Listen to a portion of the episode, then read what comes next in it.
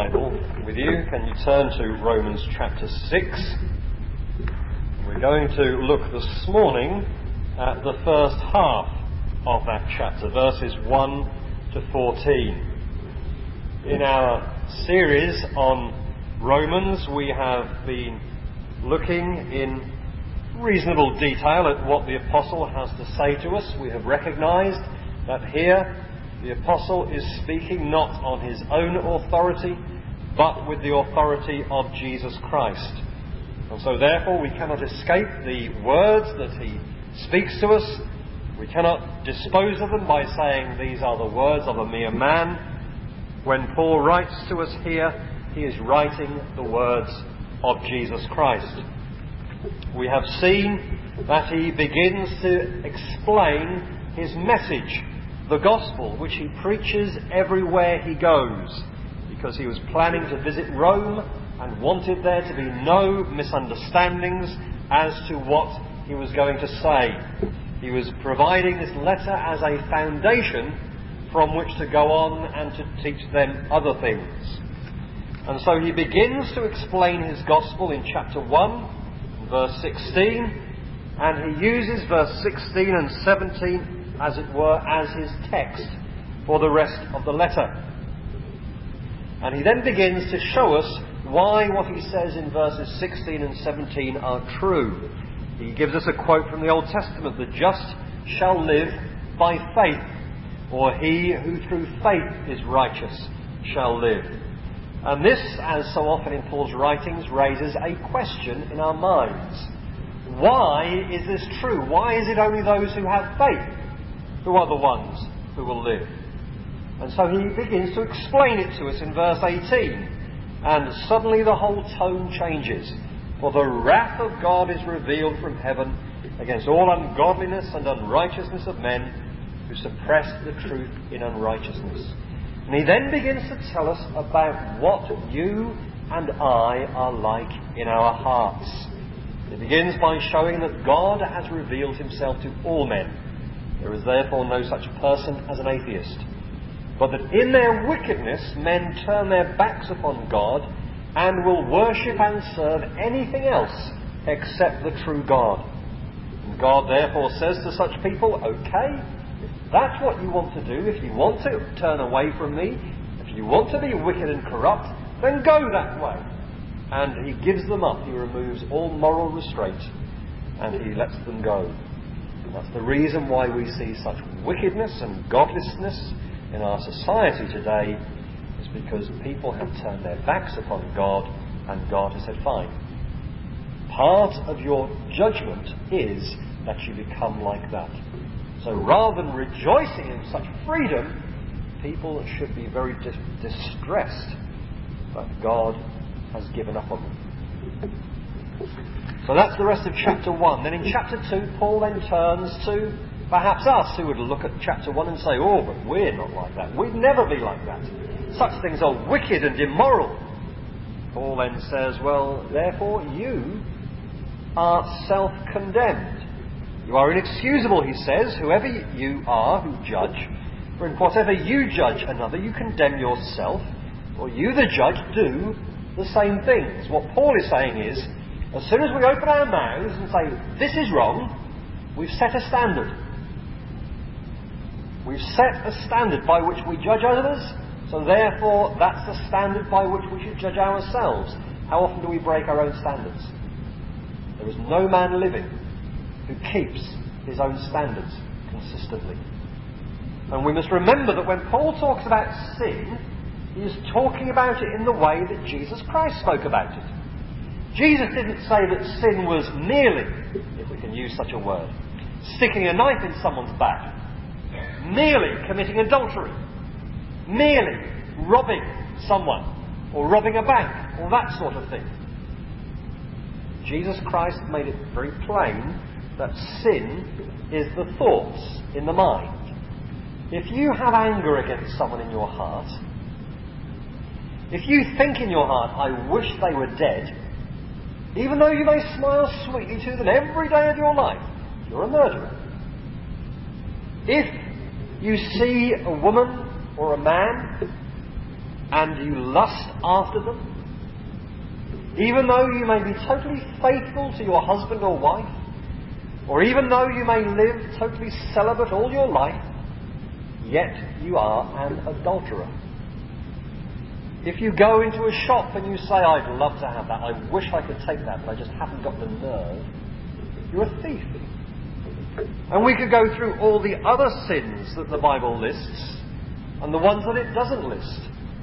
And we would find that we were guilty of very many of them in our hearts, even though our hands have never gone out to do the things which are condemned. So as soon as we say that's wrong, we need to ask ourselves, but do I ever think those thoughts? Do I ever have those desires and attitudes? And so, consequently, a man who might set himself up as being moral and just and righteous is condemned just like the people he's condemning. Paul then turns to the religious people, the Jews of his day. We might turn to the professing Christians of our day. A large proportion of our country would say that it was Christian.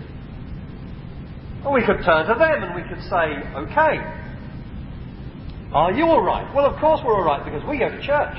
We read the Bible, we pray, we do all the right things.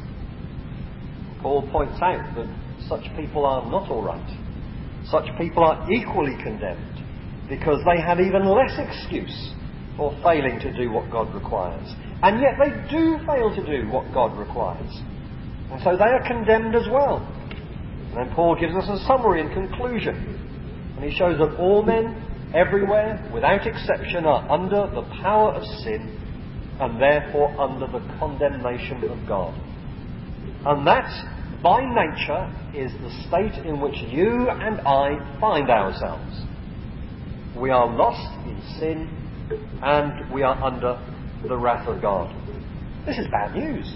This is not good news. But the word gospel means good news.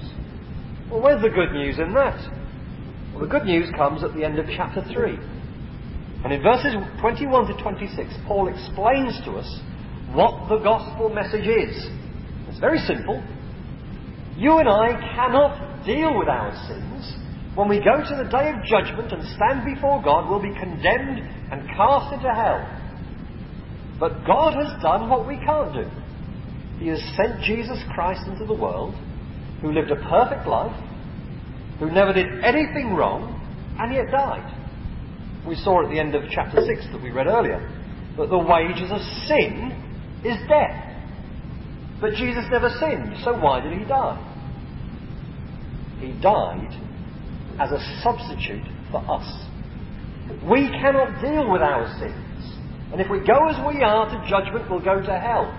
But Jesus Christ, when he died, took the sin of the world upon himself. And when he died, God punished him for the sins of the world.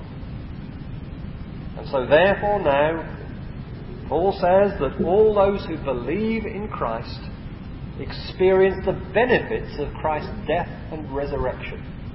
And if you believe in Jesus Christ, God looks at you and He says, Your sins have been paid for by Jesus Christ. And He sees you as if you were Jesus Christ, dead to sin and perfect in every respect. And all we have to do is to believe, or trust, or submit. These are all different terms that we can use to describe what a person has to do. And it's not we have to go and climb some great mountain. Not that we have to go on pilgrimage. It's not that we have to resolve from now on to live a perfect life. We just have to believe. Paul then shows in chapter 4 that this is not a new idea that he's cooked up, but it's found right the way through the Bible. And he gives Abraham as an example. Abraham became right with God on the basis of what he believed. We saw in chapter 5 about the blessings that come from believing. Having peace with God, knowing the love of God in our hearts through the Holy Spirit, who's given to those who believe, when they believe. And we've seen that Paul says that, well, when we were God's enemies, God sent his Son to die for us that we might become his friends. Now that we've become God's friends, how much more is God going to do for us? And we then, last time before Christmas, we looked at the end of chapter 5 And we saw there how Paul deals with the question of how is it what one man, Jesus Christ, has done can affect so many? And what he basically says is, well, God looks at the human race through two men, Adam and Christ. In Adam, we're all condemned because we are all united with Adam, and Adam's sin, his one sin, is imputed to all of us. If, however, we believe and we are in Christ, then God sees us in Christ. Sin has been dealt with. We are right with God. We meet the requirements of God's law. We are perfect. And all those things that are true of Christ are imputed to us. And that's how what one man Christ has done can affect so many. It's because what one man Adam did affected so many. That's how God deals with the world. But at the end of that chapter, he raises a question. That's the question that he answers in the following chapters. He's trying to put himself into the mind of some of his hearers who would say to themselves, but, but Paul, you're saying that the more people sinned, the more gracious God was. So therefore, here's a logical conclusion. The more I sin, the more wicked I can be. The more wicked I can be, the more gracious God will be. So what shall we say then? Shall we continue in sin that grace may abound? That's logical. I've spoken to people and I've said to them, all you have to do is to believe in Christ. And their eyes have lit up immediately. Well, if that's true, that means I can live as I like. Wonderful. I can sin and get away with it. Paul goes on to show that is not the case at all. But today is also the first Sunday of a new year. And I promised you that we would also be dealing with an issue that relates to the new year. And I want to ask you at this point about your New Year resolutions for 1992. Not 1993, 1992. That wasn't a slip. How many of them did you make? And how many of them did you keep? I wonder if you keep a diary and you note in your diary as you go through. Kept my resolution today, kept it today, kept it today, and then you get to perhaps 15th of January, some perhaps the end of February, some perhaps even till June. But would you have to write down, broke my resolution today? Whatever it is, how did you manage to keep it? Those that you've made for this year, if you've made any, how many do you think you'll keep and how long do you think you'll keep them up? See, what Paul has said back in the earlier chapters is that because of human nature in our hearts, apart from the work of God in the heart, it is impossible for us to resolve to do that which is good in God's sight. Because we are in bondage to sin. Paul deals with that very issue in this section of his letter. So let's start going through and see exactly what he has to say. What shall we say then? Shall we continue in sin that grace may abound? Certainly not. God forbid. How shall we who died to sin live any longer in it? See, some people say, Okay, you've been forgiven, therefore, once you've been forgiven, do what you like. Let's sin all the more. Paul says, never, never. It's a right premise, but a wrong conclusion. One, some of Martin Luther's students once said to him, when they, they said, You mean that I'm forgiven just because of what I believe? Yes, he said. Wonderful! Think of all the things I can do. You mean I can live as I like? And Luther says, yes, you can. If you believe in Jesus Christ, you can live as you like. But there's a question that follows, he said. How do you like to live? If you're not a Christian, and you have no concern for God and for the ways of God, To live as you like means ignoring God, and you can sin and do whatever you like. You can sin and not worry about it. But for the person who is a Christian, who has seen where sin has brought them, and who has seen that Jesus Christ had to come into the world to die for them, to deliver them from sin, sin is the last thing they want to do. So, yes, a person can live as they like, but how do they like to live? Paul says, How can we who died to sin still live any longer in it? Well, what does he mean, died to sin? How can we be dead? We're still alive. That's what he goes on to deal with in verse 3. He talks in a way that is difficult for us to understand. Do you not know that as many of you as were baptized into Christ Jesus were baptized into his death? Ah, no, we understand that perfectly. He's talking about baptism. We know what that is. Some of you will say, well, I've been baptized. I'm sorry, but Paul isn't talking about baptism here.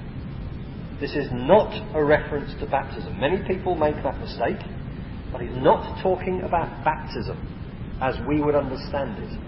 The word is used here as a synonym for union. Do you know what a synonym is? It's a word that means the same as another word. And so when he says baptized, he means united.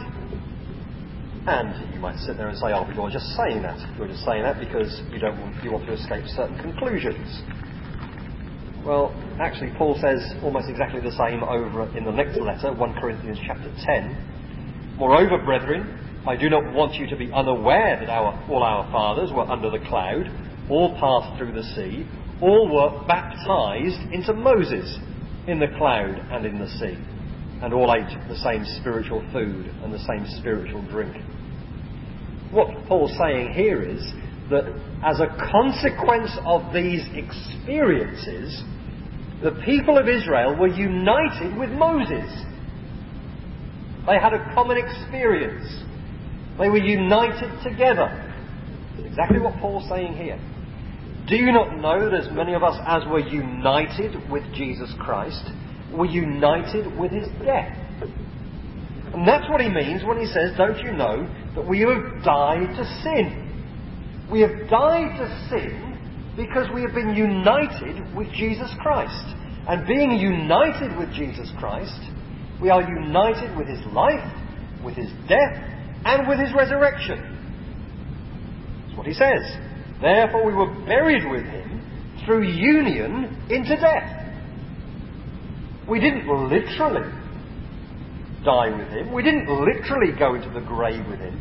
But because we've been united with him, those things that are true of him become true of the one who's been united with him.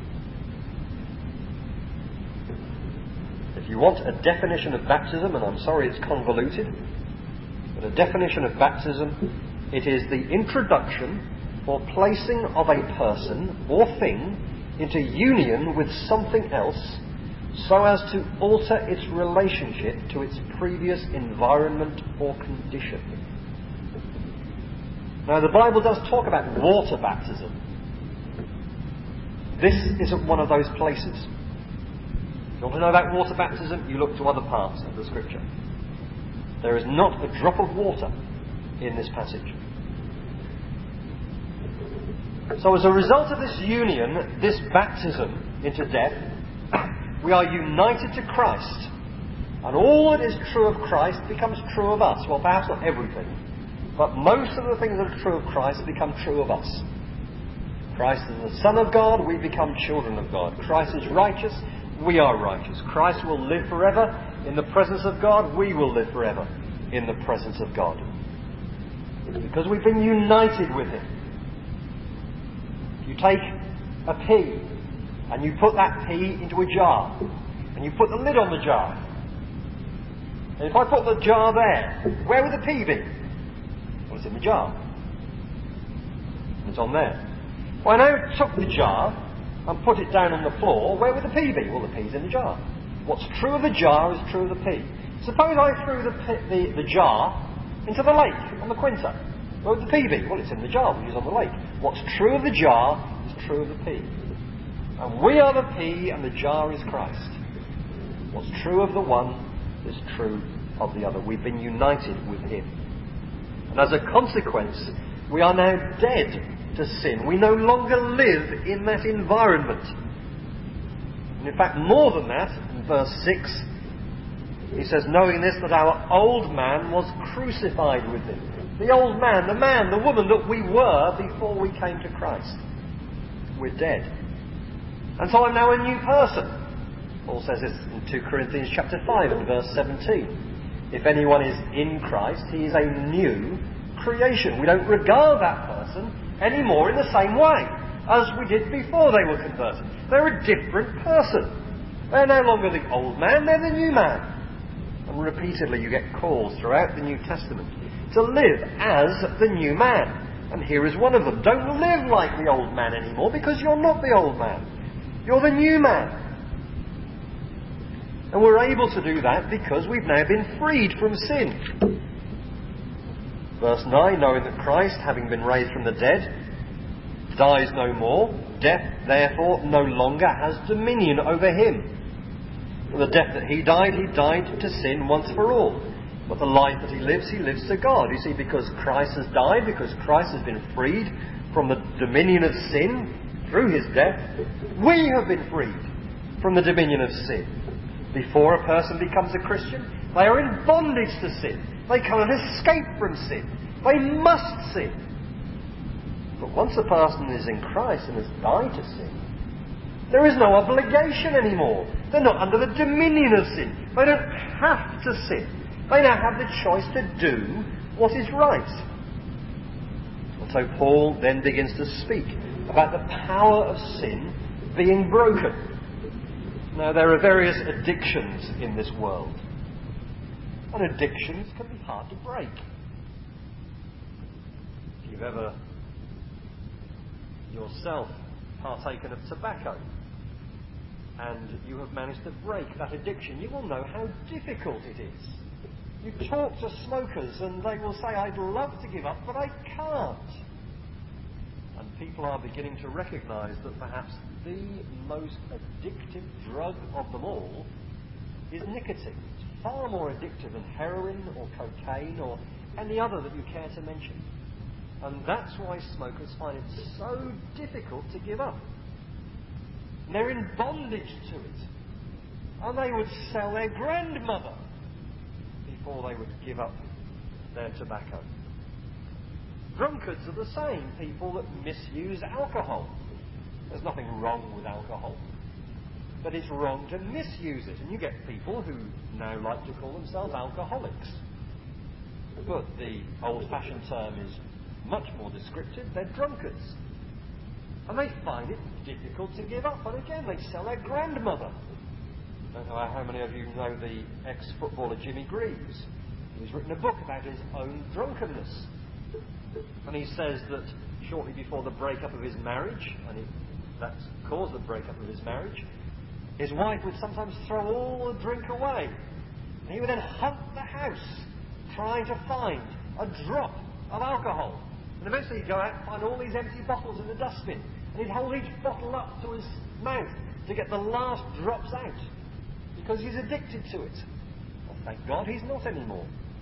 Thank God he's now back with his wife again. He was addicted to it. People that get onto heroin and cocaine. It's a hard habit to break because they're addicted to it. It's difficult to break it. They're in bondage to their drug. They've got to have one more fix. And if you think, well, such things don't happen in this area, I could take you to the house, ooh, two miles away, of a registered drug addict who uh, on regular occasions will inject himself with heroin. These people exist around us.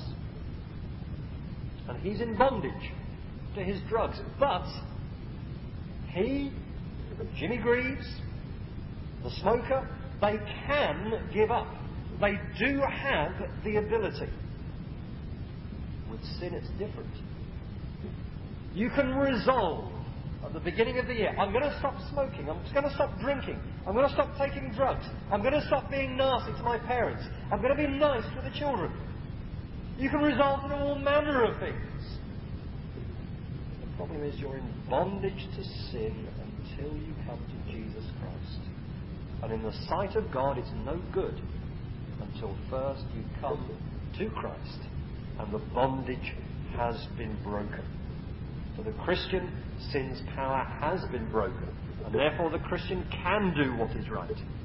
And here is one way in which you can determine whether someone really is a Christian. Do they hate sin and turn from it and seek to do what is right? When I was living in Liverpool, one of the students in the Christian Union came round to see the friend that I was living with at the time.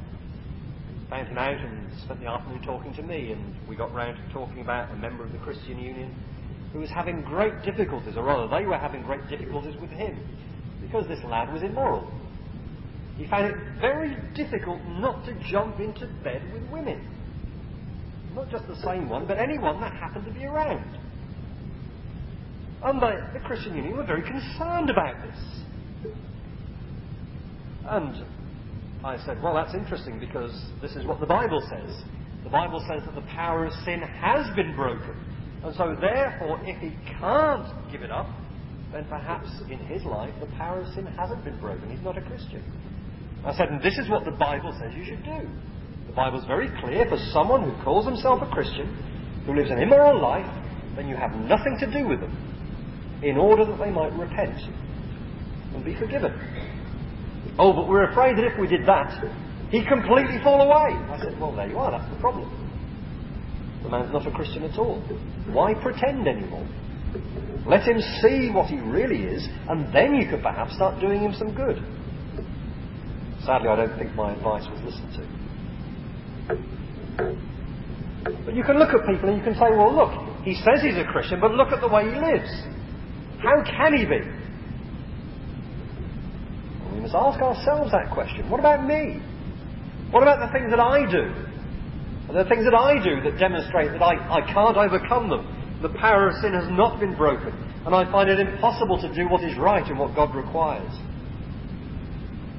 But if you are a Christian, if you have submitted to Jesus Christ, if you know your sins forgiven, then we are urged to yield ourselves and our whole being to God as instruments of righteousness to do what is right. We're able to do this, verse 14, because sin will have no dominion over you, for you are not under law, but under grace. Now, just a quick note. Paul in chapter 6 and chapter 7 is dealing with these objections. It's not just this one objection he deals with. This one objection is raised and he answers it. And in verse 15, he raises another one. And then he raises another one further down in verse 7 of chapter 7. And then in verse 13 of chapter 7, a fourth. He's dealing in these two chapters with objections. And we need to read these chapters in the light of that. Many people have been confused because they haven't seen that. And there are these objections raised, and Paul answers them. And he's not doing anything apart from answering those objections. I want to finally just apply some of these things that we've seen this morning. Paul says that for the believer, the old man is dead. Is that true for you? The old man, is the old woman dead in your heart? Are you now a new man or woman in Jesus Christ? Do you know that you've been converted? Do you know that your sins have been forgiven? Do you know that time and place where God dealt with you and forgave your sins? You can, then don't live like the old man, the old woman anymore. If you're a Christian, you're in Christ. Live as if you're in Christ. And this, as I've said, shows the problem of formal religion. People will go to church, people will read the Bible, people will pray, they'll get involved in all manner of things and say, Oh, I'm a Christian but they have no power in their hearts to do right. Outwardly, they may give the impression, but in their hearts, still they are wicked and corrupt. So we need to ask ourselves, since we profess to have come to Christ and to have been converted, has there been any change in our hearts? Has there been any change? Are we different from what we were? We're asking you, are you perfect? I'm saying, are you different? Can you say, I'm not what I was? Not what I should be, but I'm not what I was. And this has come about because of what Jesus Christ has done in my heart. Is there a continuing battle with sin? And does sin dominate? Do you find now that when temptations come, you're able to resist? Or do you find that you're like Oscar Wilde, who could resist anything except temptation? We need to remember what those sins are that most afflicted us in the past and ask whether we are now able to dominate them rather than having them dominate us. What are your New Year's resolutions? Are you going to keep them this year? Do you have the power to keep them? Are they spiritual ones? Are you seeking to become more godly, to know God better, to become more like Jesus Christ? There's only one way that you can achieve such resolutions. That is to know that your sins have been forgiven for Christ's sake, and that you have surrendered your heart and soul to Him, and that you know in your heart the forgiveness of your sins. If you don't know that, then you will never keep the best resolutions. You will never be godly. And at the last, God will say to you, Depart from me, you wicked man. I don't believe any of us would want that. So we must be sure that we have come to Jesus Christ and that we know Him as our own Saviour.